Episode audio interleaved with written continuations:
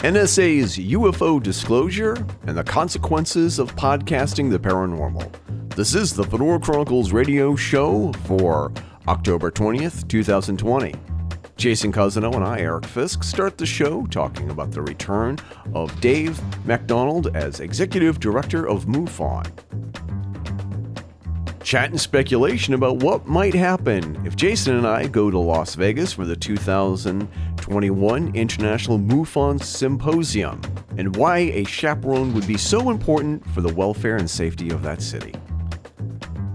Then, in real time, Jay and I go over the alleged treasure trove of released documents the NSA released due to a 1980 litigation action brought about the Citizens Against Unidentified Flying Object Secrecy against the agency.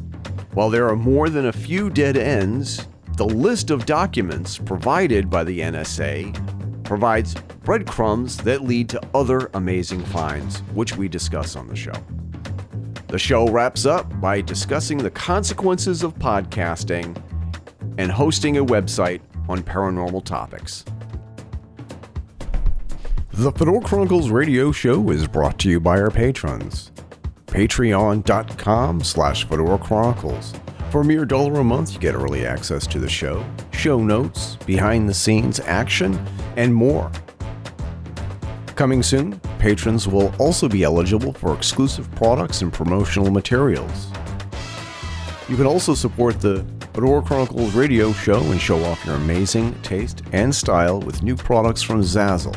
Zazzle.com slash Fedora Chronicles. 12.5% of each purchase goes directly into keeping this podcast on the air. The Fedora Chronicles radio show can be heard on all of your favorite podcast platforms, including iTunes, Google Podcast, Stitcher, Overcast, Spotify, Player FM, Castro, and Breaker.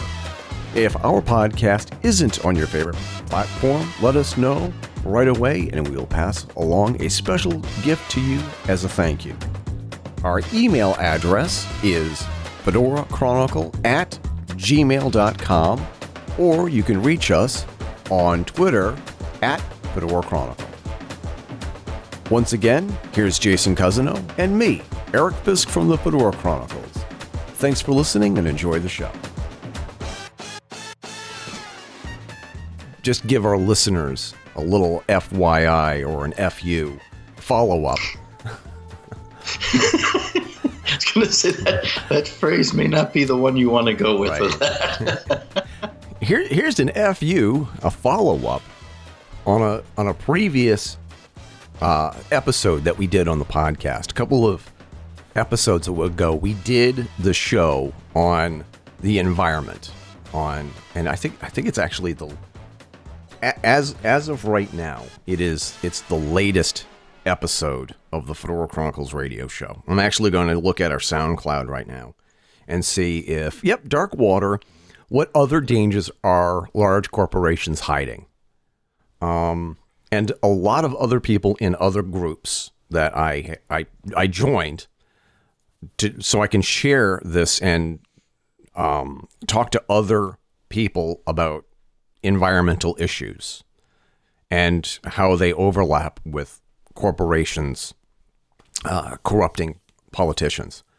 And one of the things that we had talked about was high fructose corn syrup and how high fructose corn syrup, while it's ubiquitous in, in almost everything, it's responsible for a lot of people's health being ruined. And Carol put us on a modified version of the keto diet. And one of the first things that we did was get rid of everything that has high fructose corn syrup or everything that has sugar as the second or first ingredient on the ingredients list. And I've lost almost 10 pounds, more or less. Maybe it's nine, maybe it's 11. I haven't checked this morning. Just by simply getting rid of all, all the high fructose corn syrup, um, I've lost all this weight. Harrison, can I t- can I tell people how much weight you've lost in, in the past couple of days since you started the keto? Um, he's lost ten pounds in about like less than five days. That's awesome. Good for him. It is. So, and we're also going through a lot of the in- ingredients lists and seeing um, if we can just eliminate the stuff that has ingredients that they're not so much ingredients as they are like chemicals, additives, and, and, and stuff like that. And it was just like, um, my chronic headaches are, are, are gone. Um, my fatigue is almost gone. Um, a lot of other problems have just simply vanished. And it was like I think that we I think we might have to do a follow up on the Dark Water episode, um, more substantially, and Yeah. and talk about what's actually in our food and how we can actually fix our diets so that we're not all chronically dying. you know, Well, I mean, to be honest, we can never avoid that whole chronically dying thing. no, no, but we can we can improve on it. And also, just before you started um, reaching out to me, or just as we started recording, I just started uploading another episode that we did. We actually recorded it last week. Uh, Voter Apathy 2020 Pandemic Edition. Because I got a feeling that we're going to be talking about voter apathy a lot more in the upcoming weeks and months. Um, yeah. And how, how, how come this candidate lost the election? Is probably one of the things that we are we're probably the follow like the following podcast after the election. We might spend some time on the election, a retrospective, what happened in the past two, yeah, the past year during the campaign season, and how did we get to where we are? Right. I mean, that's pretty much guaranteed. Yep, and I've and I've already started like recording clips so that we can go back and listen and say this is when the party lost their frickin' minds, and this is why they lost. Um, and I'm not.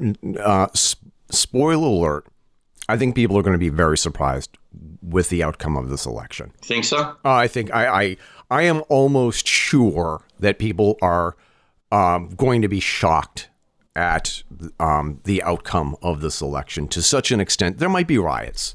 All right. So it'd be like a Tuesday. Yeah, it's like it. Yeah, it's like it. It's like any other Tuesday in 2020. So um, we wanted to actually do a show catching up on all the paranormal news that we could get our hands on. Yep. And one of the things I wanted to start the show with, and I'm, I'm coughing up this page really quickly. Did you did you see the latest news from MUFON? Eh, Um, I saw the one that you sent me. okay. Um, let's see. MUFON has a new executive director, Dave McDonald, and there's, as far as I know, there is really not a lot about him that we could really chit chat about. A lot of things that because we we know that the last and we're not going we're not going to talk eh, a lot about this character, but MUFON's reputation really took a hit when the former executive director was arrested on soliciting a minor for sex, and As it should. as it should.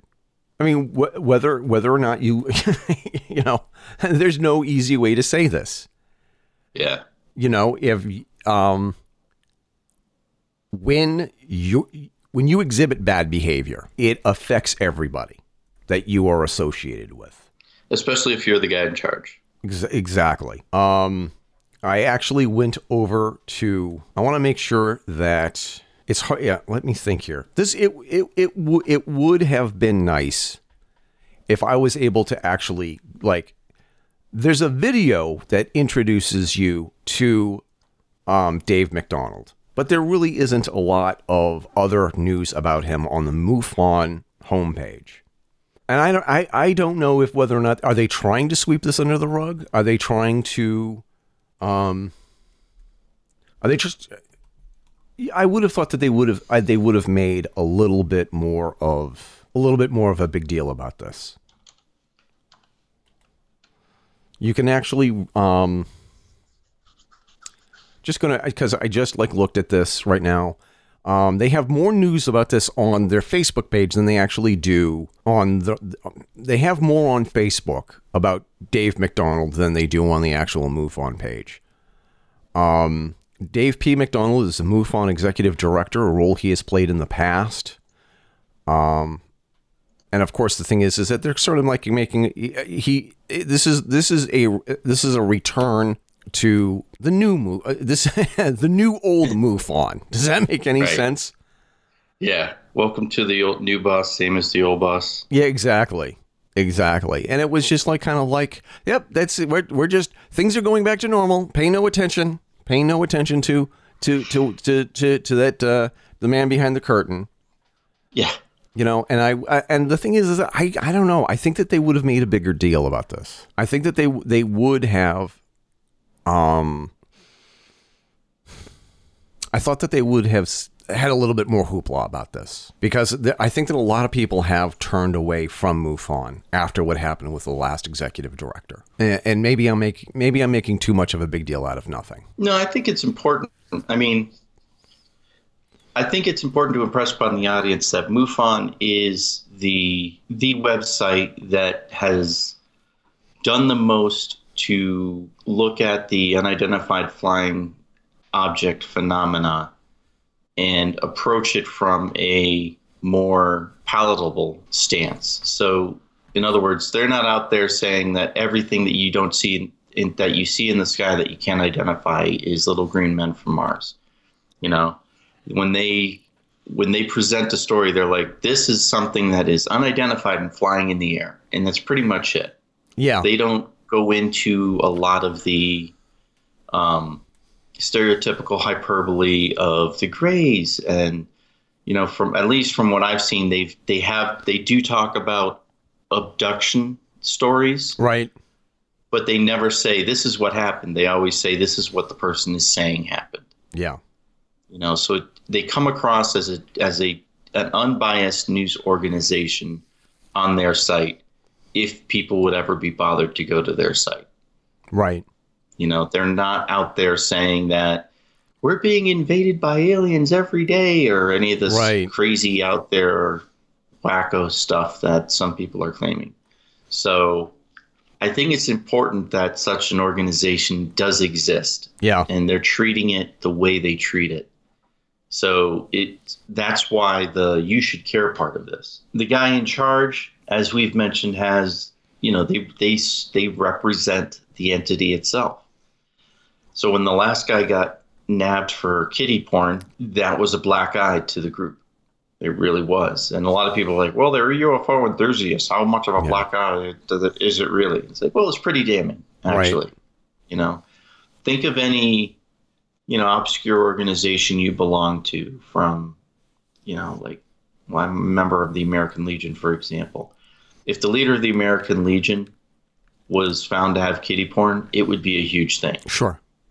in his case because a lot of the members of the american foreign legion the american legion would probably find him hunt him down and kill him but there's a lot of people who take these things very very seriously Right. so just because you don't think much of the organization doesn't mean the organization doesn't think much of itself and they do want to present themselves in a good light Yeah. so It's it, the thing is, is that it's like it, you have to do something, but you can't do too much. You can't like you, you have to make a big deal out of it, but not make such a big deal about it that that's all you're talking about, and people won't be able to forget it anytime soon. You want to, Right. and there's a gentle balance.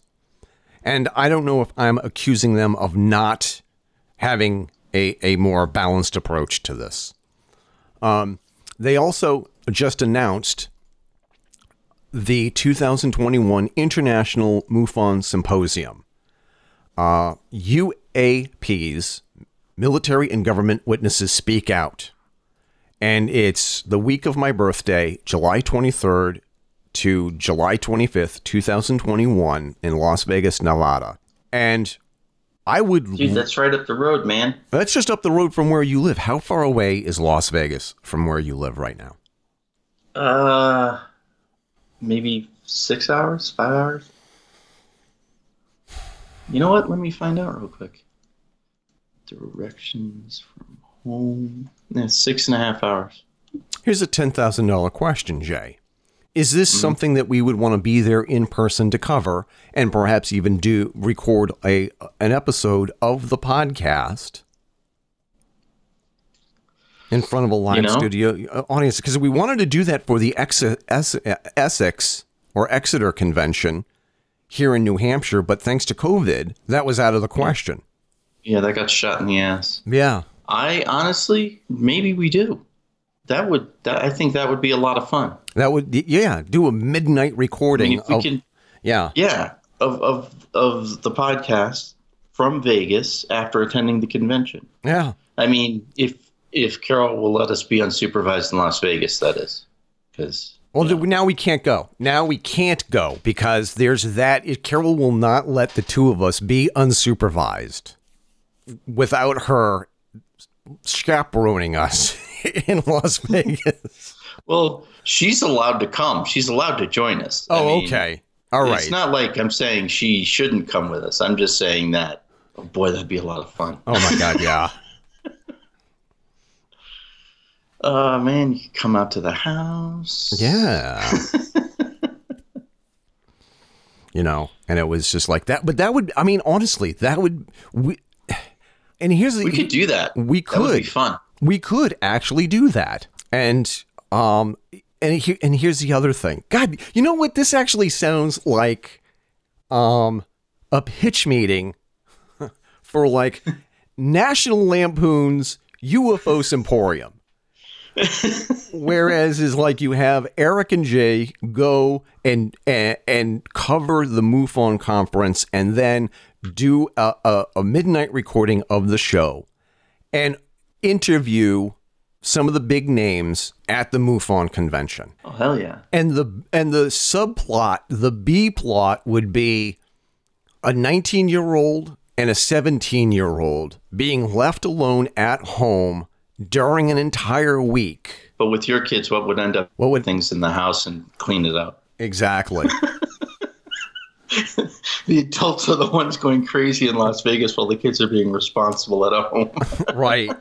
Like Alan and Harrison are being responsible and they're building a gazebo that is over overlooking the um overlooking the, Koi pond. pond and yeah.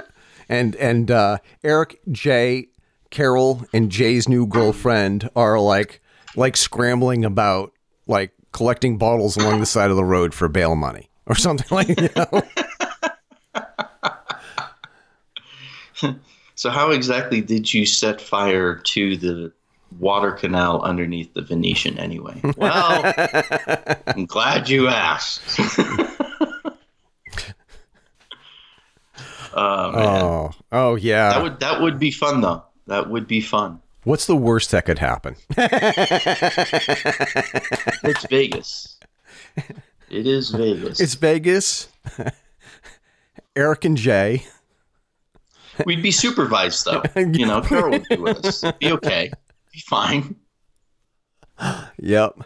Absolutely. The real problem comes in is on our way back from Vegas. It'd be like, dude, it's only like a four-hour detour to go to Skinwalker Ranch.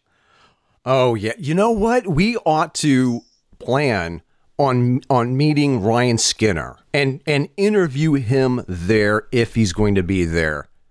Because I have a lot of stories that I want to share with him. About Oh, yeah. that, about that. Um, and I'm sure that I've I've told my Skinwalker Ranch story before. Um. So there's also a lot of other things that are going on in the news that I think is Very interesting. very, very, very interesting. And I know that I I sent you a barrage of links at the last minute when we decided that this is going to be the theme of the show. Um, MUFON and a lot of other organizations have highlighted this and and squeeing with delight. National Security Agency, the NSA, perhaps one of the most secretive agencies in the United States. You know who they are, you know their acronym, and you can kind of But- guess what it is that they do. But go ahead, Jay. but but no one ever really kn- has seen NSA agents, That you know of. right? That we know of. They're the most public-private part of the com- of the country's government. So, Honest, this this link that you sent me is actually a listing of a bunch of links. are they sort of are they are they overwhelming us with a lot of information and a, and a, and a lot of bullshit Um, Well, that's that's the hard part to tell, right? because I'll just go through the list, some of the list. Of well, hold on a links, second. Let's let, but let's read the intro from MUFON first before we say anything else. National Security Agency provides a listing of UFO documents in response to numerous inquiries regarding the subject of unidentified flying objects. The NSA has assembled a list of documents located in its files. Many of these documents were provided as a result of a 1980 litigation brought by Citizens Against Unidentified Flying Object Secrecy against the agency. And they finally said, "Okay, all right, you freaks. Here's our here's your database. Go crazy, and maybe you should leave us alone."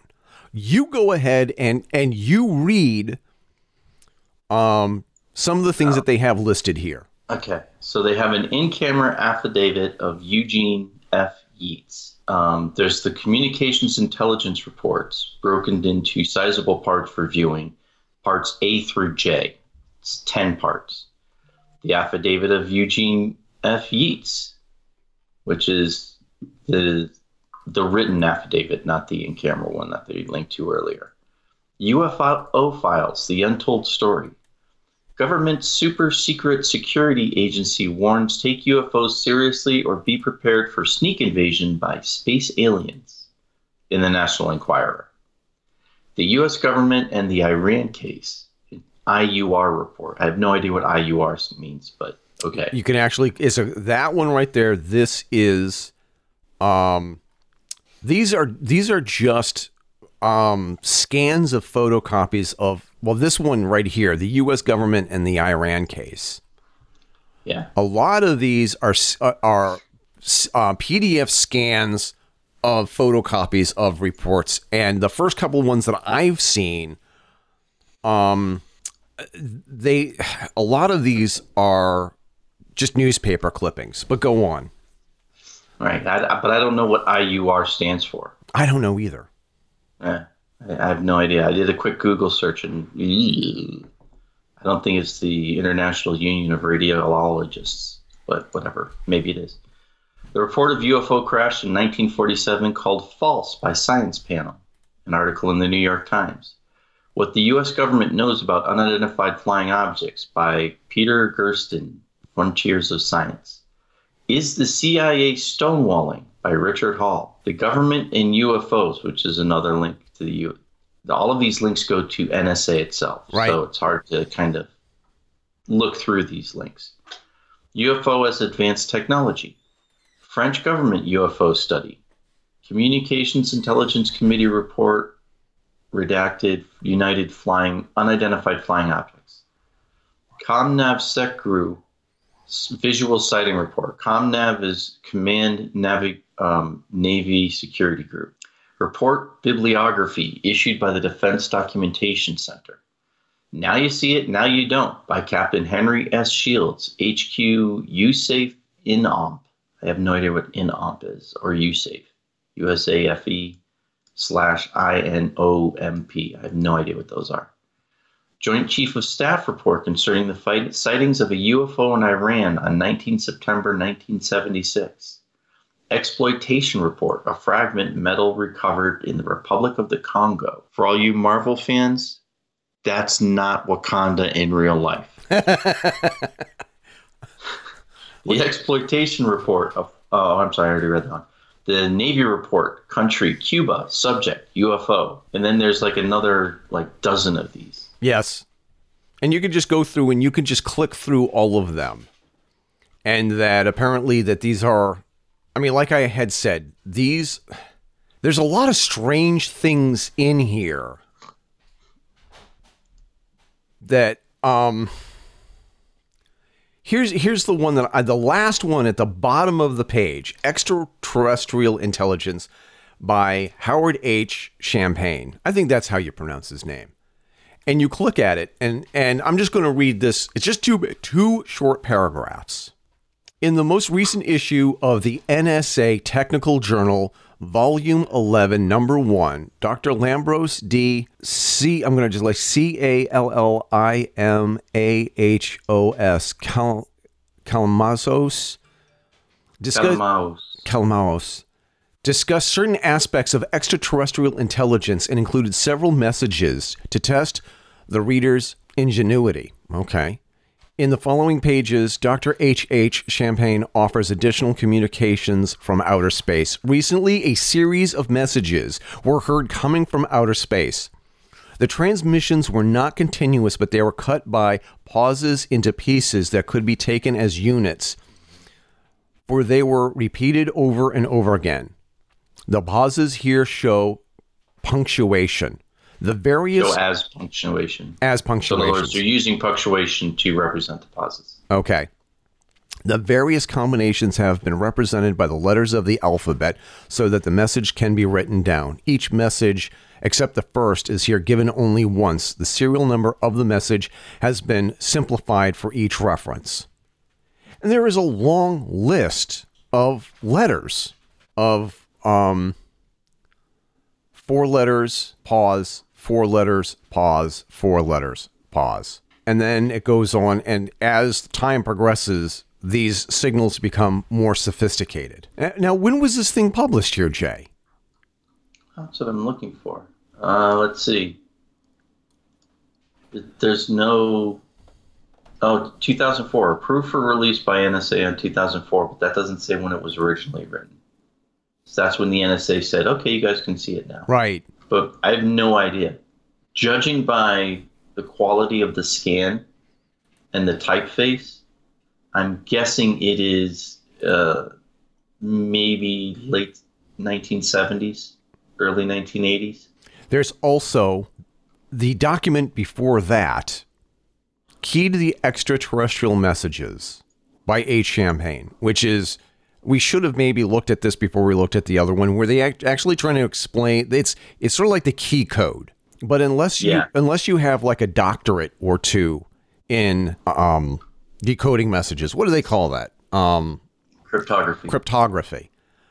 Unless you have a, do- a, a doctorate in cryptography, it's really hard to figure out what they are saying. But the NSA is coming out and they've they said they've admitted to the of receiving radio signals from quote outer space.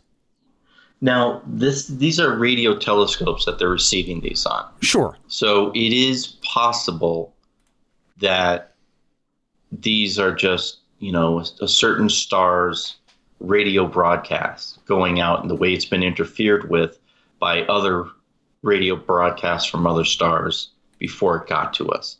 The reason why these are being highlighted is because of the repetitive nature of it would it seem to indicate to us anyway some level of intelligence behind it. So it's not just a naturally occurring signal that goes out because those generally fluctuate widely, very rarely repeat. If they do, it's you know it's a very long message and only part of it repeats, that kind of thing. This is something that seems to be driven by an intelligence of some sort, which is why they're signaling these out.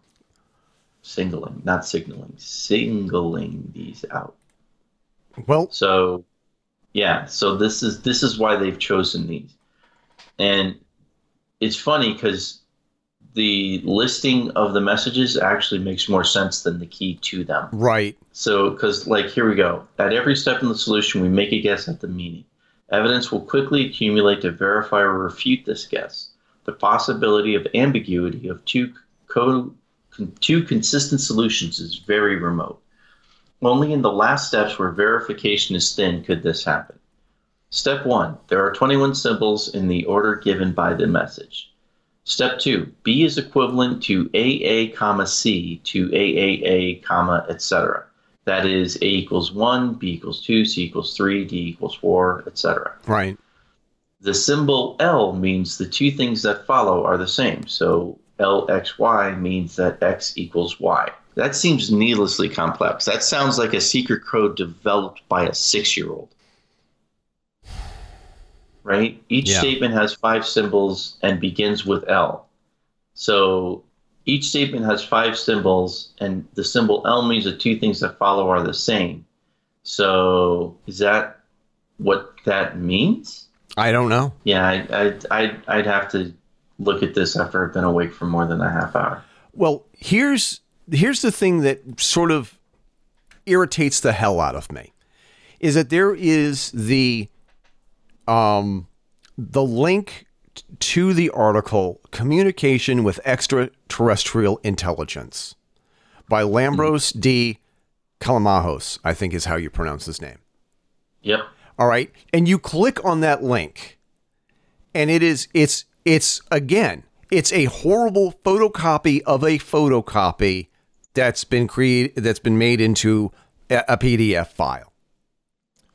Yeah. But but if you do a DuckDuckGo search, you can actually find the original articles and the original documents in pristine, readable condition elsewhere on the internet. On the one hand, we should be really excited that the NSA is releasing all of these documents. And and here's the database.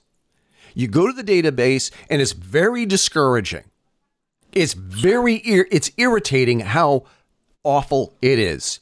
But you actually I did a, a like I said, DuckDuckGo. I did a search for communications with extra intelligent uh, extraterrestrial intelligent with the author's name and I came up with not only that specific article but the preceding documents as well and the d- documents that follow that one in the same publication. You can actually find the entire publication. It's almost as if the NSA is fucking with us. And it, that I wouldn't put that past them. I mean, you can almost, if you look at the URL, you kind of expect it to say, you know, www.nsa.gov slash news features slash declassified dash documents slash UFO slash rabbit hole. You know what I mean? That's what you would expect to see there. Because this really is a data dump of information with no context. There's no supporting information regarding these this list of links. So you can draw any conclusion you want from these links. They're not telling you what why they have them. They're not telling you what conclusions they've drawn from this. They're not Right. telling you what, if anything, they've done regarding any of this. Right? I mean, some of these are Department of State airgrams, right? Yeah. With subject flying saucers are a myth. Subject celestial body observed over Antarctica. Subject political report for August 1965 sighting of object possibly originating from space vehicle, unidentified flying objects reported over Angola. I mean, there's no real perspective on what any of these mean. And a lot of these are just really, really shit copies. Like, I randomly clicked on the subject unidentified flying objects one. Looking at the document, this is a photocopy of a Xerox Yeah. right? And it's so bad the date is listed at the top, and it looks like it says 28 December CF. That's how bad the copy is. There are parts of it because some of it is stamped, some of it is handwritten over top of a typed form, and some of it you have no idea what any of this says. Looks like there's another one. Received Department of State, December 22, 2:34 a.m. 19 either 55 or 66 i can't really tell you know it's just these are horrible and it's just a single page Right. single page so without that context you really don't know what what it is has been done if anything about this is this really what the nsa has on it because if you do a google search for the right things you're going to come across all of these anyway or a good chunk of them Right. so this is all stuff that, you know, like you said, you did a DuckDuckGo and you found the article that they have a really poor, piss poor copy of in very easily human readable format. So Right. how much of this is like the NSA secret stash? It's not really. Although I will say this, I did in my DuckDuckGo for the article, I came across the Wikipedia entry for Lambros D. Callimahos. And it says Lambros Demetrios Callimahos, December 16th, 1910, October 28th, 1977, was a U.S. Army cryptologist and flute player. Okay. That's important to know. right? So apparently his musical debut was in Munich in 1935 and was heralded as Meisterflautist. played in Vienna. That autumn played an all, Bach program in Munich, consisting of seven sonatas and his own transcription for flute and harpsichord of the B minor suite. Hmm, 1935 in Germany. Interesting. He joined the army in 1941. So he joined the army at 30, 31 years of age, probably 30, hoping his interest in cryptology could be put to use. Because, you know, right at the outbreak of World War II, that's why you joined the military. So even the Wikipedia article makes no sense. Yeah. You know, it seems rather, I don't know, just cobbled together. It just seems to me as if it was just like, okay, um, we're going to just put all of this crap on the internet, and maybe that'll shut the kooks up. Right? And then we're going You to. know, and in the meantime, they've pro- they've provided enough, just enough information so that it looks like they've done something, yeah. but not enough where it actually means anything. I'm just. oh, cool! There's a National Cryptologic School. Yeah. Um. By the way, I'm gonna. I'm gonna here. I'm gonna try and read this, and you tell me. Um. Tell me if I'm making any sense of this. This is this is the uh, subject: celestial body observed over Antarctica. Celestial, and and now in all caps: celestial body observed over Antarctica. Um. Reference CA dash one eight eight seven. August 16th, 2000, uh, 1965. And this is from the Embassy Buenos Aires. Buenos Aires. Buenos Aires. Buenos in, Aires. Uh, so Yeah. Attention is invited to the Department of Defense Intelligence Information Report File 5804 space 004 uh, 84 space 65 July 16 1995 from 65. 65 from Word Uneligible Arctic, which provided a translation of four recently received messages from the Argentine Navy Hydrographic Services concerning unidentified objects reportedly sighted in Argentina recently. The Office of the Na- Naval, I can't, Naval, I think that's a, I don't know what that word, I can't read that word, has requested, in, okay, attache Yep. Has reported information from the Argentine naval authorities related to specific inquiry of CA 18. It could be an 8 or a 37. It seems unlikely, however, that additional information will be available until there is the summer exchange of personnel at the Argentine Arctic Station. At the time of personal exchange records and the other detailed data will be transferred to Buenos Aires headquarters. The embassy will make a following inquiry at the time. In it, as in So it, I apologize. Buenos Aires apparently is in Argentina, okay, not Brazil. okay. And additional, I, I'm not sure if that's tried. Items of interest. items of interest. Our- Your guess is better than mine. The La Planeta Observatory issued a statement to the press following the public interest aroused by the uh, word uneligible dispatch of July 7th. It almost looks like it says Reuters. The Reuters dispatch. Reuters. It could be Reuters. Um, That it that it has no no theory. has no theory of the unidentified flying object. And there's a box over. Somebody drew a box in the. No, it's not drawn. I think what that is is um, back in the '70s they used the the, the puncture cards. oh, the punch cards. This is printed on a punch card. Okay. That's what it looks like. Okay. But see how down on the bottom? Yep. Although it would point out that the sightings occurred at the time of Echo 2 was observing over the Antarctic zone. Wow, that was a lot of work. So you could now let's let's just do a search of of um CA dash one eight. I'm going to call it a three seven. And and God damn it! Don't Okay, so hold on a second. I'm Yeah. doing a search for Echo 2. It Okay. says that Echo 2 is orbiting over the Arctic zone. Echo 2 is a there's an Echo class submarine. There's uh, Echo, which is an Amazon product. Echo 2 Orbiter. Doo-doo-doo. Oh, here we go. The Echo Orbiter is a Philadelphia, Pennsylvania based indie rock band. Oh, okay. Yeah, I have no idea what the fuck the Echo Orbiter is. There's a lot of pictures of an Echo Orbiter, which is just like a giant steel ball stamped with NASA. Yeah. So, what is the Echo 2 orbiter? I don't know. Echo 2 is orbiting over the Antarctic zone.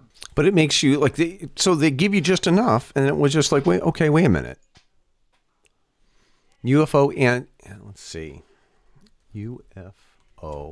Oh, here we go. Here we go. I had to go to the next page of results on DuckDuckGo. And this is an article from SpaceStackExchange.com. So, Echo 1 and Echo 2 were giant balloons inflated in space after being launched into orbit and used to study both the bouncing of radar, TV, and mm-hmm. radio signals from one Earth station to another and to try to gather some information on conditions in near Earth space. But I'm having trouble understanding how they remain spherical or even if they really did or not.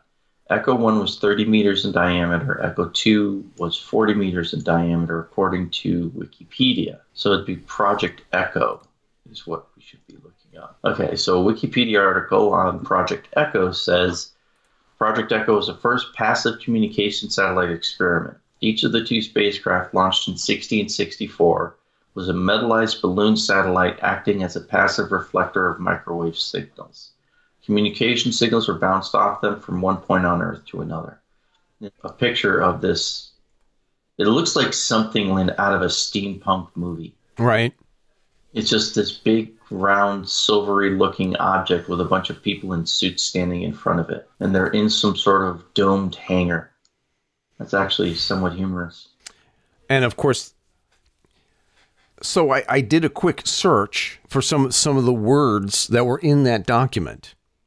Yep. And then it took me so during my just a quick search, um, a tale from Antarctica on July on 16th July 1965. The DIA intercepted four messages from the Argentine Navy Hydrographic Service concerning UFO sighting in Antarctica. The messages were from commander at the base at Deception Island. Is it Deception Island? and it gives you the actual coordinates of the, of where this island is. And it was just like this archived BBC article has far more information. But it was just like they give you just enough breadcrumbs on this NSA index page where it was just like, oh, oh, okay, hey, here's here's here's a, a three paragraphs. And it seems most of it is old. That's yeah. Like when I say old, I mean older than I am. Yeah. A lot of it's from the 60s. It looks like there's some of it from the 70s. Um, it, it like even the the New York Times article is from 87. Yes. Which, you know, I was alive then, but still. And you can find better copies of that article online elsewhere. Yep. So the what I find amazing is that there is a, a Freedom of Information Act granted from this UFO group, this uh, um, UFO, ufologists against NSA secrecy, as we can just call them that. And the NSA had said, okay, here's everything that we have. They scanned all the documents that they could, quote, find. The NSA had been collecting newspaper clippings and other people's reports of UFO sightings and kept them in these folders and say, okay, hey, here you go. And, and apparently, in the trade journal within the NSA or the NSA's internal journal, they have these reports of things that are just simply amazing. The NSA was actually looking into signals from outer space that are that are complex and they're trying to trying to decipher them. And apparently the NSA is admitting that we have received signals from another civilization in space, and here's what we think that means. And we're trying to decipher these codes.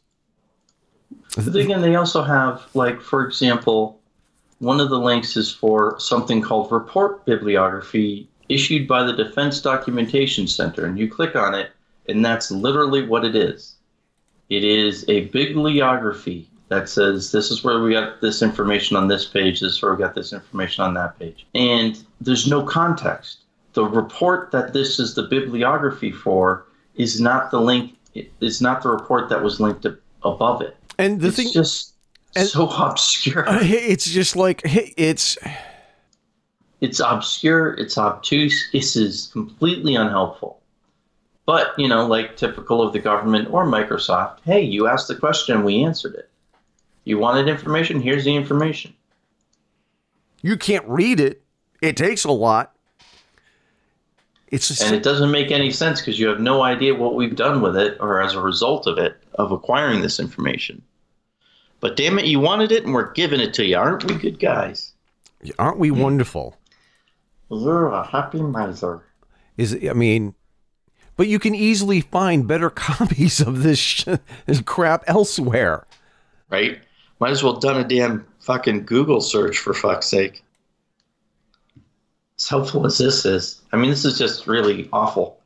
I'm- Right? So I swear to God, you, I'm swear. I mean, literally. I looked at. I so you go in General Accounting Office report to the Honorable Steven H. Schiff, House of Representative, Government Records, results of a search for records concerning the 1947 crash near Roswell, New Mexico. You click on that link and it is crap. You go to DuckDuckGo and you actually do a search you actually you just do a search for General Accounting Office report to the Honorable Steven H. Schiff, blah, blah, blah. And you could actually find a more readable version of this elsewhere on the internet. what the I think the biggest bombshell of all of this though is that the NSA kept records of this stuff. Right, but we don't know what they did with any of that. Oh, this is interesting. If you do a DuckDuckGo search, the second one, like if you do for the General Accounting Office report to the Honorable blah blah blah blah, the second one looks like it is the actual report that was photocopied on NSA. The interesting thing to me is that just at first blush, there's 26 pages in the original and only 21 in the PDF uh, linked to by the NSA. Just scroll to the bottom. There are blank pages at the end of this. Oh, okay. So the NSA just didn't include any of the blank pages. Right. So there's one, two, three, four. There's four at the bottom and one at the top. That accounts for five of the pages, which is, yep, that's the difference. But here's just got rid of the blank ones. but but here here's the here's the amazing thing though, Jay. The accounting office is making a lot of hay and they're spending a lot of money investigating a crashed weather balloon. Yeah, that's what they told us it was was a crashed weather balloon. You'd think, you'd think since they were paying for that weather report thing, that you know they'd have all of that information already. Yeah. You know, they just go to the guy that was in charge of the project. Hey, can you give us a report of the materials used? Blah blah blah blah Yeah. blah. He- That's the way that would go. You wouldn't conduct an investigation to find out what the hell it was if you were the guys who actually did it, yeah. which is what they claim. Here's this this almost makes me want to laugh out loud. We conducted an extensive search for government records related to the crash near Roswell. We examined a wide range of classified and unclassified documents dating from July 1947 through the 1950s. These records came from numerous organizations in New Mexico and elsewhere throughout the DOD, as well as the Federal Bureau of Investigations, the, the Central Intelligence Agencies, and the National Security Agency. The full scope and methodology of our work are detailed at the end of this report. That's a lot of freaking work for a weather balloon. Right? This is just this is this is just maddeningly unhelpful is what this is. You know, for for something that really could have been a bombshell of information, this is more like just a bomb. This is the and when I say bomb, I mean like you know, like the the the, the shit bombs you leave on people's houses. You put the dog shit in a paper bag and set it on fire and put it on someone's door doorstep and ring the bell and run. yeah. That's the kind of bomb this is. It's This- just nothing but flaming shit.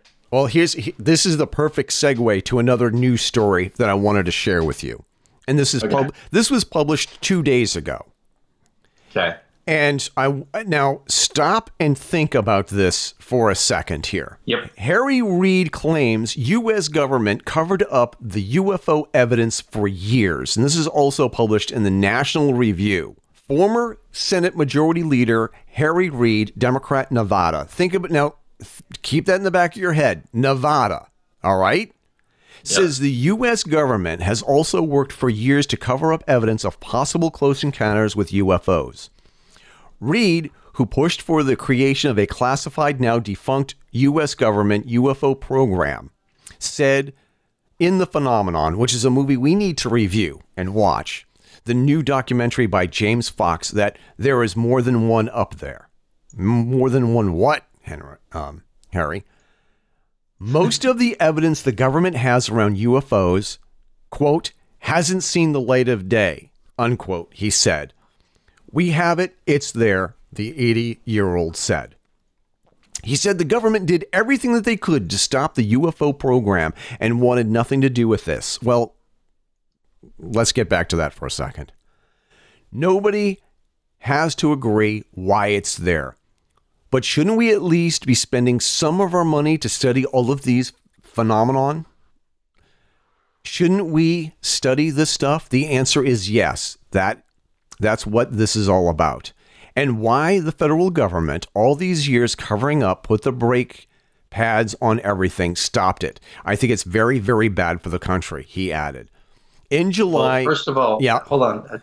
At, first blush, my question is this: He keeps blaming the government. Isn't he a sitting fucking senator? Uh, I think no, he's a former U.S. senator. This this here, this is absolutely totally amazing. Here for a second here.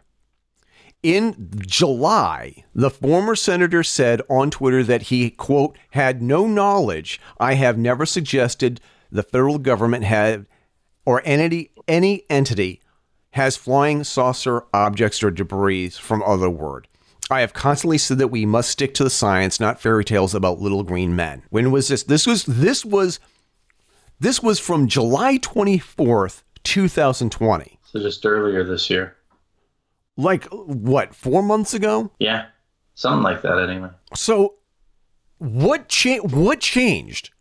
Now, Harry Reid is the senator senator from Nevada. Yeah, the home of Area 51. Bingo, he's got it. He knew where I was going with that. Yep. So now he's coming out and he is he's spreading the word, saying they know more than they know, or they they know more than they're telling us. I think that that's very telling. Something has occurred in the past couple of months that made Harry Reid come out and say there's more going on than what we're saying. Now Tucker Carlson has perhaps one of the most popular news programs on television now. And take, I mean, what, whatever that means, it means. He's spending some of his capital on this issue. Tucker Carlson, quote, it is outrageous the government is still hiding evidence of UFOs. Tucker expo- expressed disgust at people who care more about the fly that landed on Mike Pence's head than they care about a UFO documentary. Hmm? Oh my god, the behavioral group that I that I watch on YouTube. They did a half hour show studying the behavioral analysis of the fly, and it was fucking hilarious.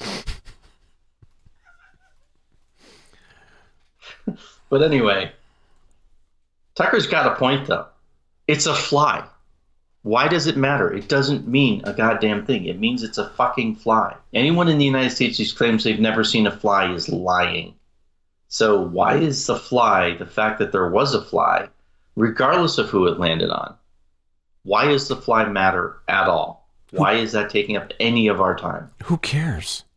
Exactly. Exactly. So Tucker's got at least a point as far as that goes. I, I, and I'm not I'm not kidding when I ask this. How come if Tucker Tucker Carlson is able to ex, you know Tucker Carlson of all people who has a reputation of being a a, a button up conservative. Guy wears a goddamn bow tie. Not all the time, but often. He used to. That was that was his trademark when he first started. Remember? Yeah. What do you why say? is he why is he talking about this?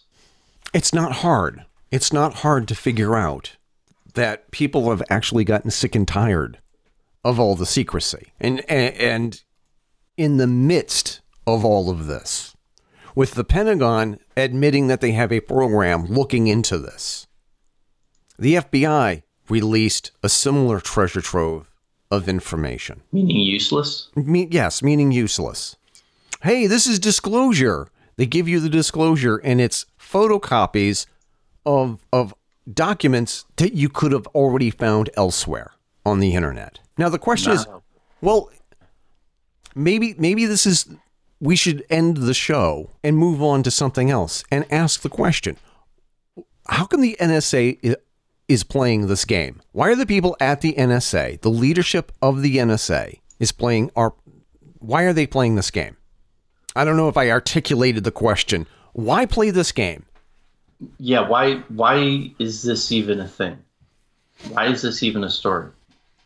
Which brings us back to MUFON and why we need organizations like MUFON and why that I would, honestly, I would actually, I'm looking at here, join MUFON, volunteer, become a field investigator. Yeah, You, is you, you, you can actually go to MUFON.com slash become dash a dash field dash investigator dot html. This is such an important topic. How come we're not how come we're not talking more about this?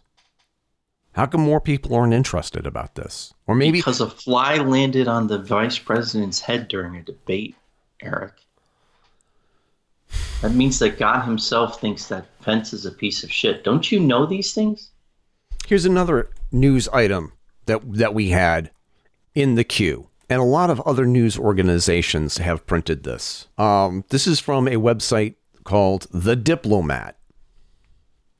Japan's defense ministry launches protocol for UFO sightings. Japan's self defense force have received instructions on steps it should take should a UFO be identified. This is a good, lengthy article that talks about how countries like Japan are following suit um, with the United States Defense Department. If you see a UFO, here are the new protocols. This is what you want to do in the event that you see something that is beyond explanation. And it seems as if they are no longer punishing witnesses who come forward and say publicly, this is what we saw just going to read this paragraph here. Among UFO aficionados in Japan, summer is seen as the season for flying saucers. In mid June, Japan's well known UFO hotspots didn't disappoint after a mysterious, unidentified white balloon, white balloon, okay, with a a connected cross propeller shaped object was spotted in the skies of northeastern city of Sendai, Sendai, Sendai. Sendai, and Fukushima Prefecture. prefecture. The mysterious aerial phenomenon was observed at 1 a.m., and some witnesses say it resembled a hot air balloon. Japan's meteorological agency denied any observational equipment being dispatched by the agency. The police flew a helicopter to investigate the object but was forced to turn around due to poor weather conditions. Police say the aerial object disappeared without causing any danger to commercial flight paths. In December 2019, Fuji News Network, FFN, also reported capturing footage of an illuminating object in the sky traveling at tremendous speed around Fukushima. So, um, apparently, Uh, UFO, UFOs are not sighted just over the United States. Other countries are starting to come forward and say, "Yeah, this, yeah, this happens all the time. This, we we're seeing these things too." Now, honestly, it would make sense for an intelligent extraterrestrial um, community or presence to be interested in Japan, if for no other reason than the recent than the uh, the nuclear disaster that happened. What was it? Oh, three years ago now? absolutely. Oh, years ago? absolutely. So that would make sense that they ha- would have more over them than we currently do right now. Because the thing people have to remember is when when viewed from an external perspective Yeah. on the United on the you know the the earth as a whole, they don't give a shit about our political borders. I don't even think they know that they exist. Well, they might, they might not. The the even if if they know they exist, even if they don't know they exist, they don't care. You know, it's like when we study predators, for example. Predators are very territorial. They have their area that they don't let other predators operate in. We know that that exists, but it's not the most pertinent fact about them. We as humans look at ourselves and our borders are the most important thing about us. But when you're looking at us from a non human perspective, that is the least important thing about Right. us. Right. Right. So, like, the playing around with nuclear energy is going to be something that an intelligent extraterrestrial is going to be interested in. How far advanced are we? How much do we know? What can we do with it? What have we done with it? And overall, let's face it, we do have nuclear weapons, but our most common usage of nuclear power is to provide electricity. hmm That's what we use it for more often than not. I remember seeing an article saying that uh, fusion reactors might appear within the next five to 10 years. I don't know how true that is, but Yeah. you know, we'll see it. We'll see what happens. So if you are an intelligent being not from Earth, you're not going to care about our political boundaries. At least not unless you want to contact us. Once you want to contact us, you're going to pick a an area that is most likely to be amenable to your reasons for reaching out. Yeah. And that won't necessarily be the United States or Europe. It could be Australia, it could be anywhere else, depending on their reasons for making contact with us, right? But as an intelligent being, they're going to find the most sympathetic ear first to talk to. And that's really the only time when a political border is going to even matter at all. No. So it wouldn't surprise me if any of these hotspots, these UFO hotspots that they talk about in the, the article, are somewhere close to the nuclear power plants. Because Japan has more nuclear power plants than we do. Most of their energy, or more of their energy, a higher percentage, is provided through nuclear power, as I understand it, than any coal fired power plants or anything like that. I think they have a lot of hydroelectric too, but I'm not 100% Yeah. sure. Okay, so prior to the Fukushima nuclear disaster, one third of electricity in the country was generated by nuclear power. In the following years, most nuclear power plants have been put on hold being replaced mostly by coal and natural gas. Solar power is a growing source of electricity. They have the third highest solar PV installed capacity with about 50 gigawatts as of 2017. Japan has the second largest pumped hydro storage installed capacity in the world after China. The electrical grid is isolated with no international connection, consists of two wide area synchronous grids which run at different frequencies and are connected by HVDC connections. This considerably limits the amount of electricity that can be transmitted between the north and south of the country. That's interesting. It is. So it's like it? they have two zones. yeah. But anyway, regardless, um, the fact that they now are having a protocol for dealing with UFO sightings means that they're taking it seriously. And why not? The United States has started taking it seriously. Yeah, we are. Yeah. UK has started taking it seriously. France has started taking it seriously. A lot of players on the international stage, except for Russia. I don't Right. think Russia. I think Russia's policy on UFOs is we shoot them down and then we eat them for dinner, washed off with vodka. Tastes great. Uh, you know, I no- mean, No, as a, as a, as a matter of fact, there are a lot of um, reports coming out of Russia regarding um, UFOs and unidentified flying objects that I, you know, that we don't report on. Yeah, but those are individuals, aren't they? I mean, the government itself doesn't, to my knowledge anyway, have a policy regarding any of those reports. I, I think that the old Soviet Union suppressed any UFO news because the idea of there being um, superior air power flying all over the Soviet Union and they're powerless to stop it. Uh, um, sort of like tainted yeah. their image of being, uh, you know, um, all controlling, all consuming, all powerful um, state bureaucracy. right. At least that's Which, yeah, that that would certainly be the impression that that you would have. that would You know, and definitely, I have it too. yeah, that would But behind closed doors, I wonder if they do have a protocol for it. they brought their, you know, it it def it's definitely cramping their style. yeah.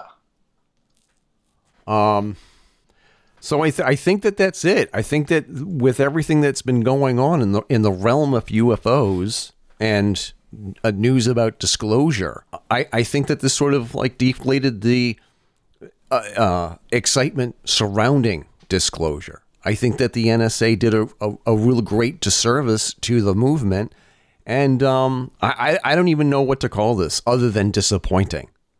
And perhaps maybe this is just a disinformation campaign on their part. Well, is it disinformation or is it uh, misdirection? I think it's uh, a six of one, half dozen of the other. Well, in terms of you know the results of it, yeah, I agree with you on that. But you know, my interest is why is what is their motivation behind such an info dump? The only thing that makes sense is they do the info dump simply because they have to. They're required by law. But they that, that doesn't mean they have to make any sense of it. That doesn't mean that they have to release any information on any actions or policies that were adopted or adjusted as a result of the gathering of this information, right? There's a freedom of information that is just that. We want to know what you have. Right. Okay, this is what we have. Okay, we want to know what you did with it. Okay, that's another FOIA request. That's a different thing. And like everything legal, and ironically with computers too, you have to be very specific about what you're looking for, or you're not going to get the information. Especially when you're asking a question the government doesn't like talking about. You know, it's like that Yeah. old that old saw when you you you know you when the kids ask you, "Can I do that?" Yes, you can. Now you don't know if you may or not. exactly. You know. Can I go over to Billy's house? It's ten thirty at night on a Tuesday, and you're like, "Uh, it's possible, physically, but no, you're not allowed to." You know, and it's that kind of double hand. Sort of like know. asking your teacher, "Can I go to the bathroom?" And the teacher says, Yeah. "Why? I sure hope you can." right exactly so uh, my interest is why why this sort of backhanded obscure release of data this is all as we pointed out there is nothing here we couldn't have found through other means nothing there there is no there there so it's almost like what was the point of them even releasing the information well it was a request so they were complying with the with the request from the court now does this mean they can still say, yeah, we don't think UFOs are a real thing? People are just fucking hallucinating most of the time. Yeah, they can say that if they want. Because there's nothing in here that indicates that they've done anything regarding any of these reports. It is it, it is super frustrating. It really is. And I wonder if I, I and I wonder if they realize what it is that they're doing to the movement, as it were, and whether or not they they they understand that this makes us want to trust them less. Well, that's a two part question. Do they know and do they care? Or was that the point? Do they care if we trust them? Or do they want to see what we do now that they have done something to make us not trust them even more? Are they pushing things to a tipping point? It's funny because you look at the world and there's a lot of things where it seems like people are just sick and tired. You know, this could be the NSA being sick and tired of people asking them, You've got information on UFOs. All right, fine. Yes, yes, we do. Here you go. Fucking go away now. Right. You know what I mean? and you've got people like the people that are doing the riots. They are sick and tired of hearing about. Uh, honestly, the riots are not about BLM. So the people that are rioting are sick and tired of all of these people who have all of this money and they're not getting any of it and they can't get anywhere in this world. That's why they're rioting. Then you've got, you know, Donald Trump being sick and tired of the biased media.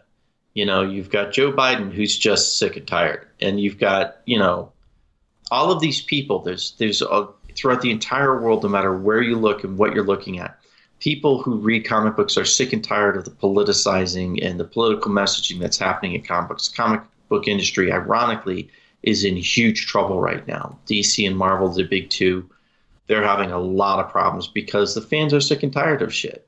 And the shit they're sick and tired of is everything from art that looks good until you pay closer attention to it, and then it looks like then you realize it's shit art. Um, they've got really shitty storylines now. They're going to all of these extremes and they're doing all of this. The storylines are written to help them sell comics and they're getting sick and tired of it, right? Right. So the fans are getting sick and tired of that. You've got people in, you know, the movies, in the filmmaking industry that are sick and tired of some of the bullshit that the that the um, production companies, the you know the cinemas and stuff, they're getting sick and tired of all that shit. There's there's this level of overall sick and tired attitude that I think is kind of permeating the world right now. And that I think is something that you and I, when we've talked in the past about, we can feel that there's a change coming. And I Yeah. think that's why we're feeling that, is because there's just a lot of sense of people just being sick and tired of shit Yeah. you know, and who and what is sick and tired of what is pretty much universal. You know, the Republicans are sick and tired of the Democrats. The Democrats are sick and tired of the Republicans. The, you know, um, the Russians are sick and tired of the United States. The United States is sick and tired of pretty much the rest of the world. You know what I mean? Everyone is just done with the bullshit. Right. And what they deem bullshit is dependent upon their own personal interests, you know? How did we get here? And what do we do now that we're here?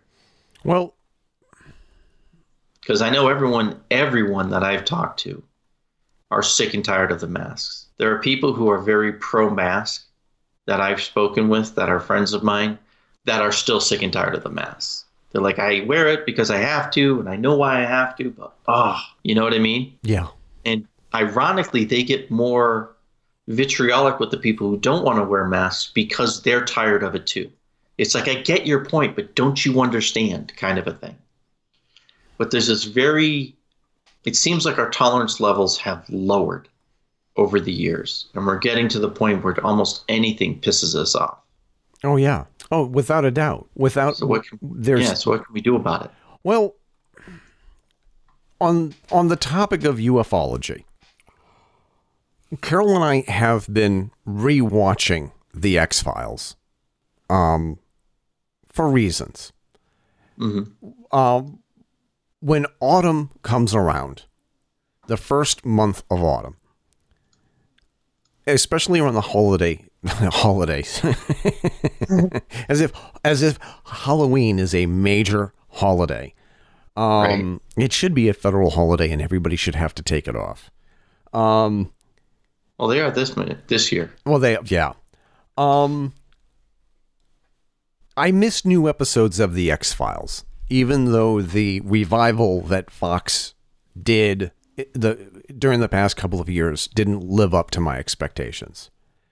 And Right. there, there are there are David Duchovny does a, a fantastic job illustrating and displaying the frustration that a lot of us have. Whereas we're promised that we're going to be given information. We're promised that they are going to disclose and they're going to share everything that they know. And they're, they're going to be open and honest about what's going on in this field, what's going on with all of these sightings. And when they finally actually do disclose, it's what we saw today on the NSA main page. And it's it's aggravating. It's it, it would have been better off if they did nothing. If they get, just kept saying we don't have anything, we don't have anything. We would have been better off. Because the thing is is that now it looks like they're just playing with us. Now it looks like they're just dicking us around. And they can say that they disclosed everything.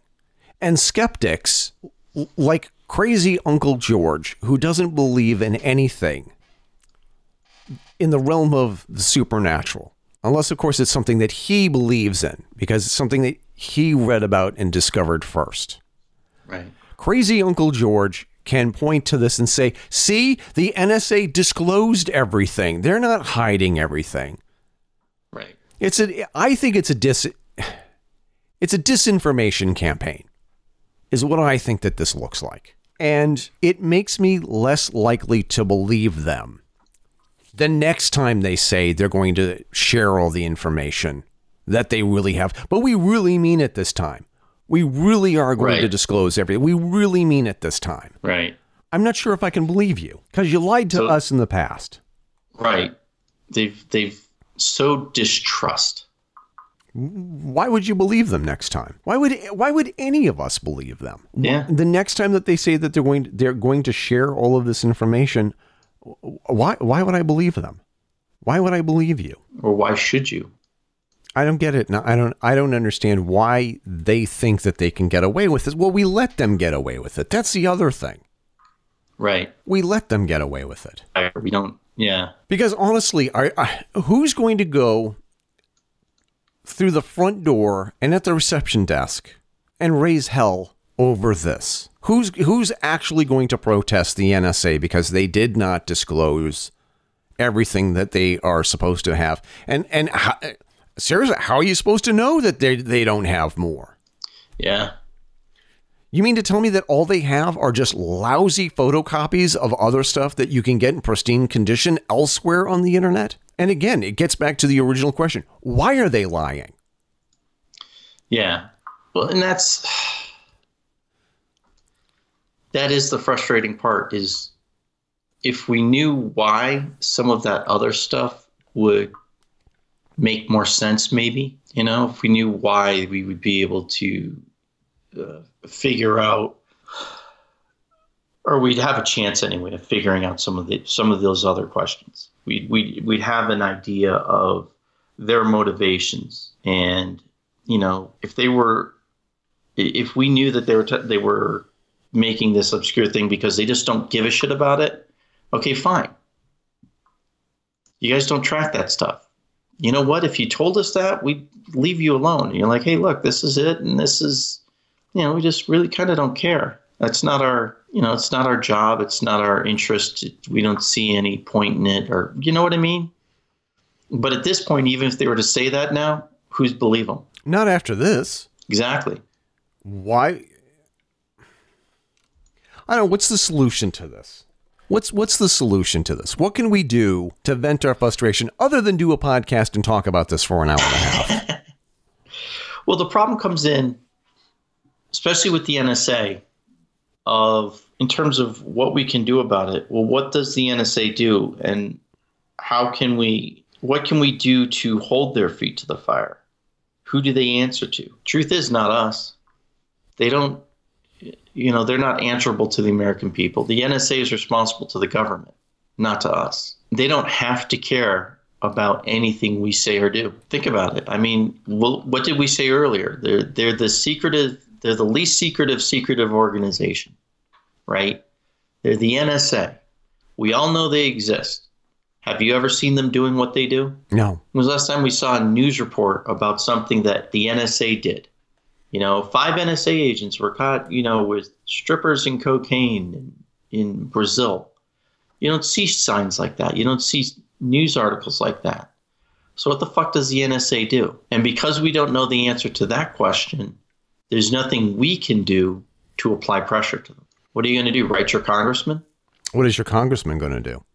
What is Exactly. what is Annie Kuster going to do about this? Who's Annie Kuster? Annie Kuster is my congresswoman. Okay. Yeah, I mean, and what motivation does she have to do anything? Why should she do anything? She knows more about what the NSA does than you do. So why should she do anything?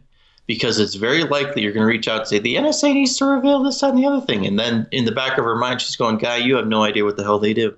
Yeah. They don't have to do any of that shit. They know about this, that, and the other thing. Well, maybe, maybe not, but that's not what their job is. You know what I mean?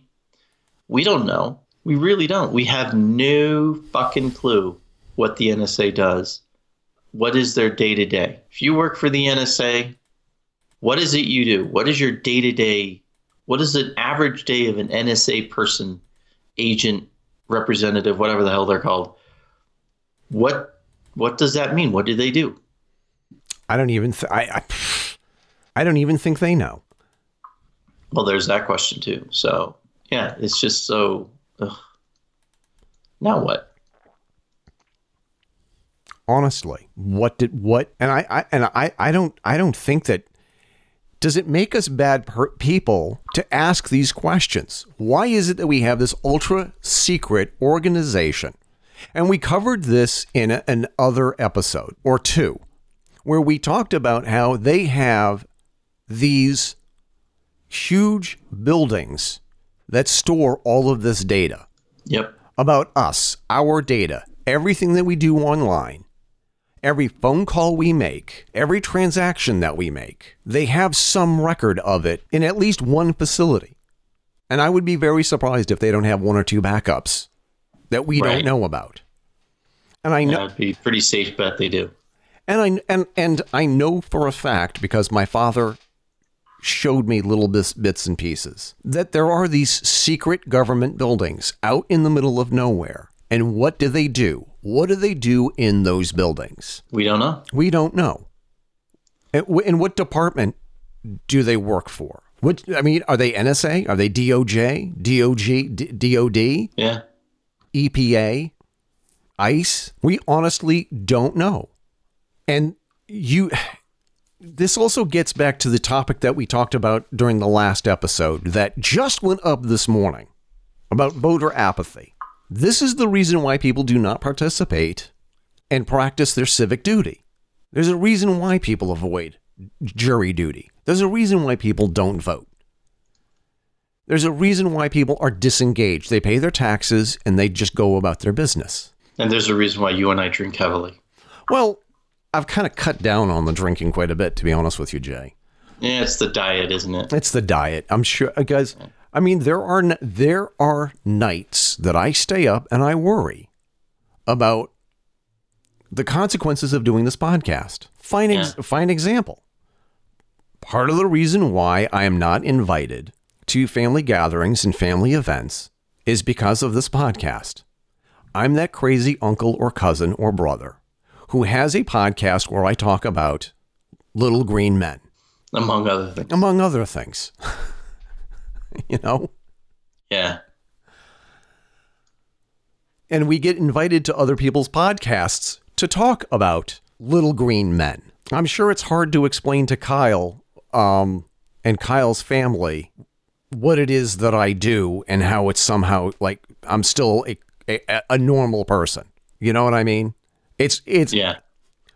um, while family members are arguing about which political party is better or worse and which candidate we should have voted for while flinging mashed potatoes across the table um, at Thanksgiving dinner, I'm the one who says, "Has it ever occurred to you that maybe they're both corrupt? Maybe they're the the, gov- the government in and of itself is a bipartisan corrupt entity that tries to discover new ways of screwing you. Their entire job is to be secretive. There are things that are going on within the government that defy explanation. And that it's it's not it's not just the Republicans or just the Democrats who are screwing you. It's all of them, all of them, and the, and the, and the and the um, government employees who are not beholden to congressional or senatorial or, or executive branch oversight? Had it ever occurred to you that it's this is this is all a kabuki dance? And, and Eric, It's funny the looks you get when you say things like that. yeah. Had it ever had, had it ever occurred to you that no, no matter who gets elected this November, the government there is still going to be a president of the United States who is beholden to people that you, you don't even know the names of these people. Right. And they get and it's funny because people will get so caught up in that. They're so caught up in the the back and forth, the political back and forth between the two parties, that when someone like you or I come along and we're like, it doesn't matter who the president is. The president doesn't matter for the most part. Do they affect things? Yeah. But none of the things that really frustrate you about the government are going to change. Nothing about the government is really going to change. You know, and they just look at you like, how can you say that? And it's like, because I pay attention. You know, yeah, there's effect on the economy, blah, blah, blah, this, that, and the other thing. And I mean, we don't even have to go into any of the conspiracy theories about like the Brandenburg group or, you know, the Grove or any of that shit. We don't even have to go into that. You can make your argument just by going with the news articles that everyone sees and reads every day. Yeah. You know? And that's how you kind of open up that door to actually, you know, present any of this other stuff. You're like, okay, here's the reasons why I don't trust the government. Here's the reasons why I don't feel it really matters who I vote for, even though I'm going to be voting and I do pay attention to what they say and do. I also pay attention to the results of what their policies were after they've become president. As a result of that, there's certain things that they can affect, and there's a lot of things they have no impact on at all. None whatsoever. And most of the shit that people complain about are the shit that the president doesn't have any impact on, you know? Yeah. And this is how you we alienate people, I think. Because most people just don't really want to pay that close attention to it. It's just it's it's a burden, you know? Yeah. Because this, I mean, here's the other thing. This this isn't easy. Yeah. It's this is not easy. There are there are times when I do think about quitting because it it is a lot of work. It costs a lot of money to do this, and the consequences of not doing it is far worse than actually doing it. I would go crazy if I did not have an outlet to say, Soylent Green is made of people. I'm just going to use that as, a, as an example. I, I need an outlet to be able to pound my fists on the beach and just scream, "You, you, you maniacs! You blew it Right. up! You really did it! Damn you!" Um, Damn you to hell. Exactly. Um, and I know that there are other people who have the same frustrations when they do podcasts, especially when they do episodes about this specific topic. I know for a fact that people have, and people people get crap from family members. Like, why, why are you still doing this paran- this paranormal stuff? Why, why are you talking about your your you know your paranoia paranoia on the internet? Why, why are you sharing all of this information on the internet? Why do you have to do this? Yeah. And it's not it's not easy. It's really freaking difficult.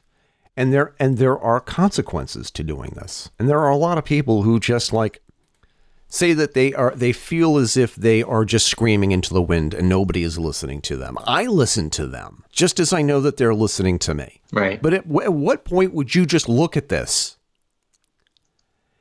and simply give up because of the harassment that you get? At what point do you do you realize that one of the reasons why you're not invited to family functions, one of the reasons why cousin Matthew didn't invite your family to your wedding is because you do a podcast on the paranormal, and that hurts. It it it it actually hurts. Right, because there's a part of you that's like, I thought our relationship was more than that, Right. I didn't know that you were that superficial. right? Hey, Eric. Hey, hey, Eric and Carol. Uh, it's wonderful to hear that you guys are, um, are doing great and all like that. Um, look, mom and dad are celebrating their 50th wedding anniversary, and I was kind of hoping that um, you could uh, go through all of your pictures and find some of your favorite pictures of mom and dad, and and, and send them to me uh, for this album that I'm creating. Oh, and you have to do it now. The deadline is now. You have to do it now. Yeah. Well, you know what? I'm sorry, but uh, you know, I have a deadline. I promised my listeners of the podcast that I would have this episode before the end of the day. Oh, you have a podcast? and you know damn well they know you have a podcast. Oh, yeah. I mean, it's like, and I know that they talk about it a lot. Yeah. But uh, oh, but wait a minute. Your dead your deadline to the thousands of people who listen into your podcast are not nearly as important as as this arts and craft project that I just can't pop came to my head, popped in my head. My my deadline is more important than your deadline to the thousands of people who listen to your podcast. Like the like the the family members who never call us unless they need something. Right.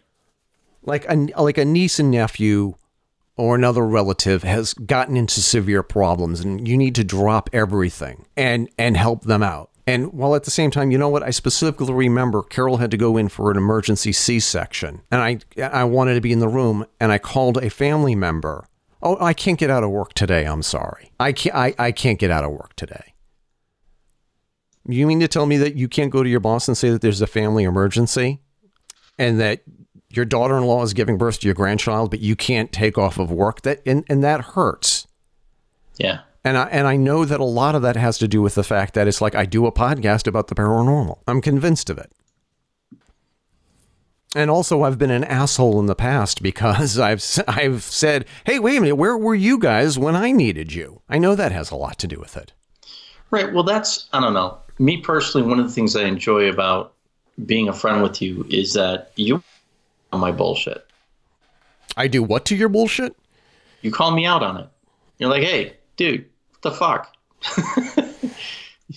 you said A, B, C, D, X, Y, Z, and you know what I mean? Yeah. Like that whole thing where it's like, hey, listen, yeah, I'll help you out, but you know what? I've helped you out seven times now, and I've asked you for help twice, and you were busy both times, or whatever. you know what I mean? We've always been there for each other.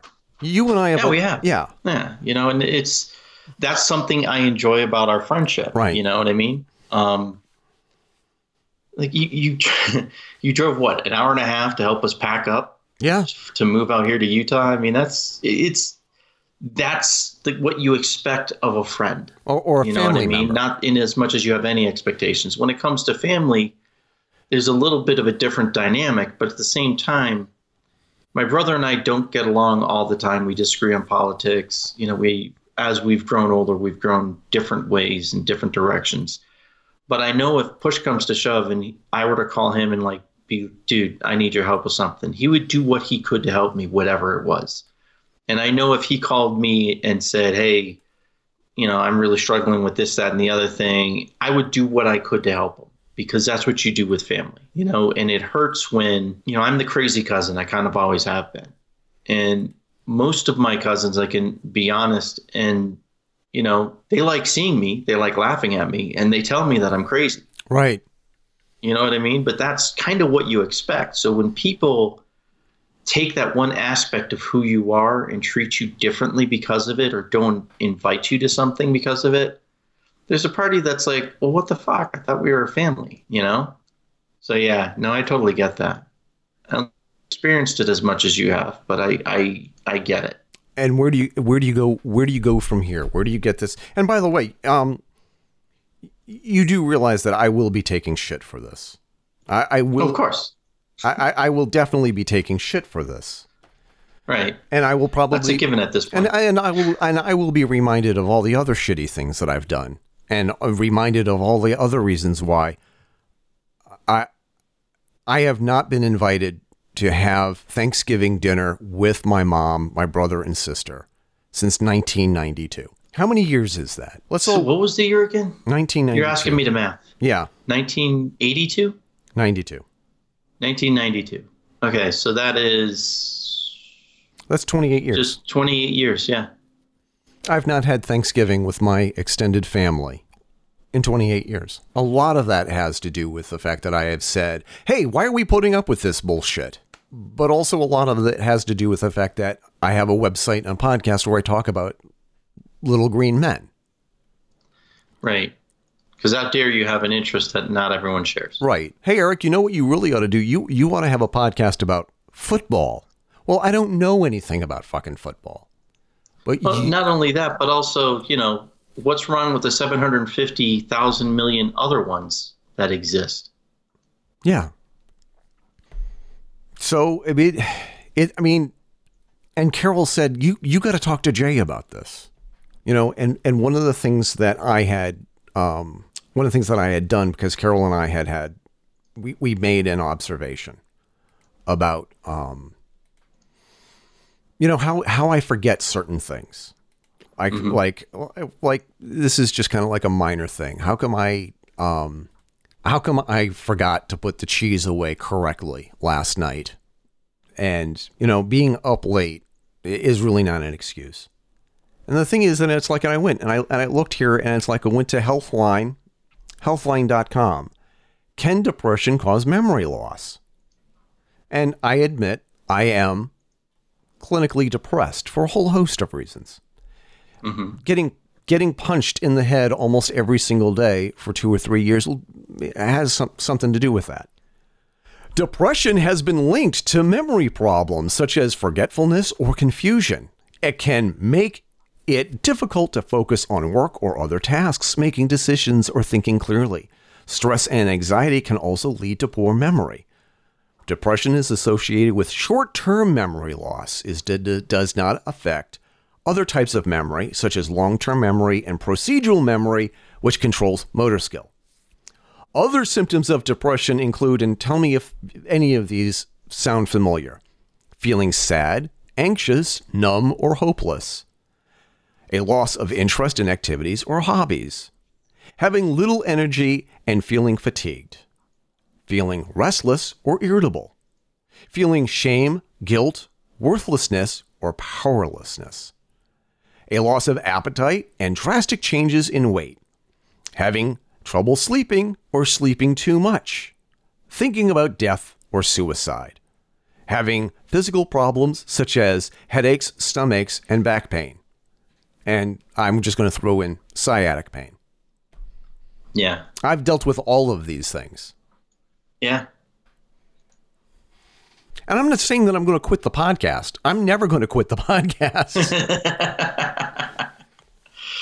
No, but you've got to find that that happy medium where where you can do what you want and not alienate other people too. right. You know, and I'm lucky in that my family, and for the most part, most of my friends, well, most of my friends are just as weird as I am, so that kind of doesn't count. But um, most of my family is really supportive.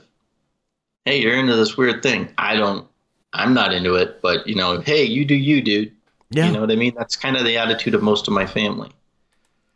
And even the ones who don't have that attitude are more like, all right, why, why do you do that? Kind of, you know what I mean? They don't alienate. They, they probe and try and find out why you're into it. And then usually they, they don't get it. They'll just kind of roll their eyes like, all right, whatever, you know? Yeah. Yeah. And it was just what happens? What, what, where do we go from here? Is there anywhere to go from here? Is this just, is this just what happens? Yeah. It's, it's not a difficult question to ask, but it's a very difficult question to answer. It is. And I don't know. I think sometimes we ask questions that don't really, I don't want to say have an answer because I think every question has an answer. It just may not be one you like. But just because you're asking the question doesn't mean that the answer is going to come to you other than by just in Yeah. doing. And that, Right. yeah.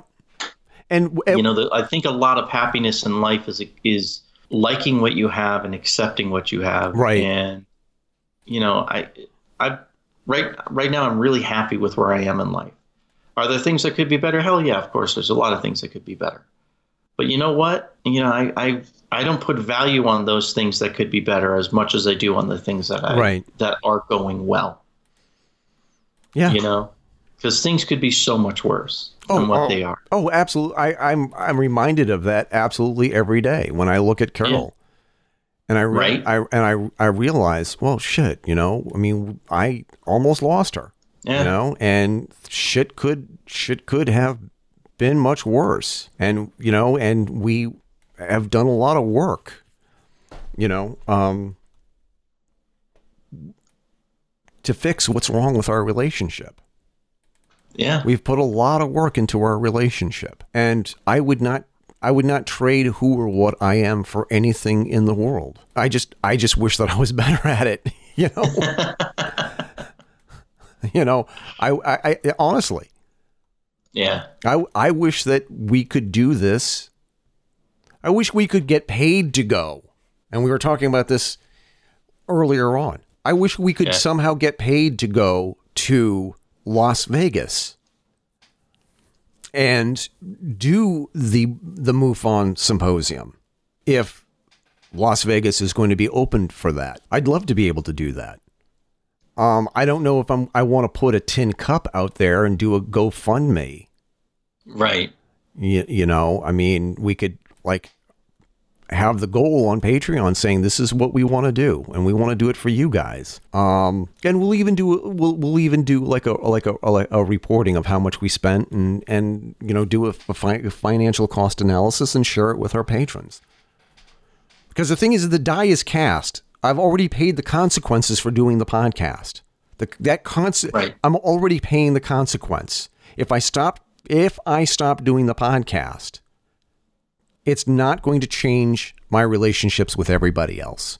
It, there's no, it, it- too much time has passed. There's been too much hurt. There's too many things that we've missed out on. It's over. It's done. There's no going back. We've crossed the Rubicon. Right. And I heard that it's I heard that it's racist if you say that we've we've we've crossed the Rio Grande. There's no going back. I heard that that's racist. I'm not going to get into that. You know, but we've we've crossed the route. We've we've crossed the point of no return. So I might as well just keep doing this and seeing Yeah. where it takes us. Well, like you said, we're already paying the consequences. So, hey. I, I think, honestly, I think going down to Las Vegas for that is something we should look into. Yeah. You know, whether we pay for it out of our own pocket, however we do it, I, I think it's something worth go, doing. Um, recording our impressions afterwards, I think, would be a good thing. Um, I think you coming out here would be a good thing, Oh yeah, with or without Carol. right. And I mean, honestly, that could be a great way of selling it too. Is be like, hey, listen, Jay and I are going to go to Las Vegas, and just leave it at that. I'm gonna. I wonder. see what she says and how she reacts. I, I I wonder if I wonder if I could record that, get her reaction, and put it at the end of this episode, or put it at the beginning of the next episode. Right? Okay, so Carol, mm-hmm. this is a serious question. There is in Las Vegas a MUFON symposium, mm-hmm. a convention for UFOphiles. Okay. And it's in Las Vegas. Mm-hmm. And Jay and I would like to go to Las Vegas. Mm-hmm. It's in the it's the week of my birthday. It's July 23rd to July 25th. Okay. Can we go to Las Vegas just Jay and I together?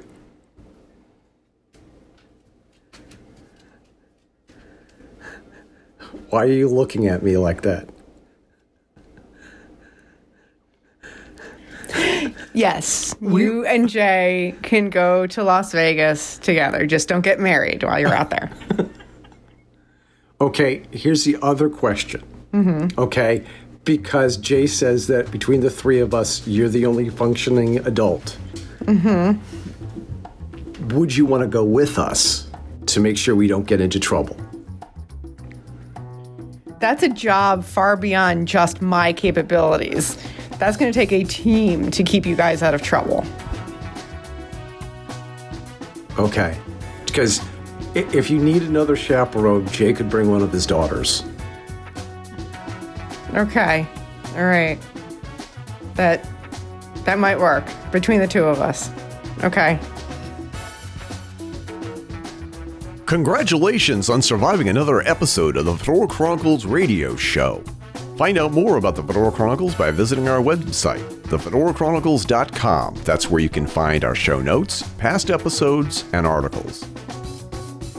Follow us on Twitter, Facebook, Instagram by simply searching for us on those platforms. Don't forget to join our group on Facebook and follow us on Twitter so that you can keep up with what we will be talking about in the next episode. Facebook, Twitter, and our email address, fedorachronicle at google.com, are great ways to drop us a line with your comments and show topic suggestions. And if it's any good, we promise we will read your comment on the air. Support the show by contributing to our Patreon page. patreon.com slash Fedora Chronicles. For a mere dollar a month, you get early access to the podcast, updates on what we're doing, and for $5 a month, you get all that and a t-shirt and coffee mug of your choice. Terms and conditions apply. Thank you to all of our listeners who are already contributing. You can also support the show and show off your incredible, impeccable taste by buying our merch at zazzle.com slash store slash Fedora Chronicles. The theme songs for the show are Royal Flush and Black Cabaret by Olive Musique. All other music on the show is listed on the show page and has been provided to us by Premium Beats from Shutterstock. Copyright The Fedora Chronicles 2020, all rights reserved. On behalf of my co host Jason and I, this is Eric Renner King Fisk signing off and reminding you to keep your chins up and your fedoras on.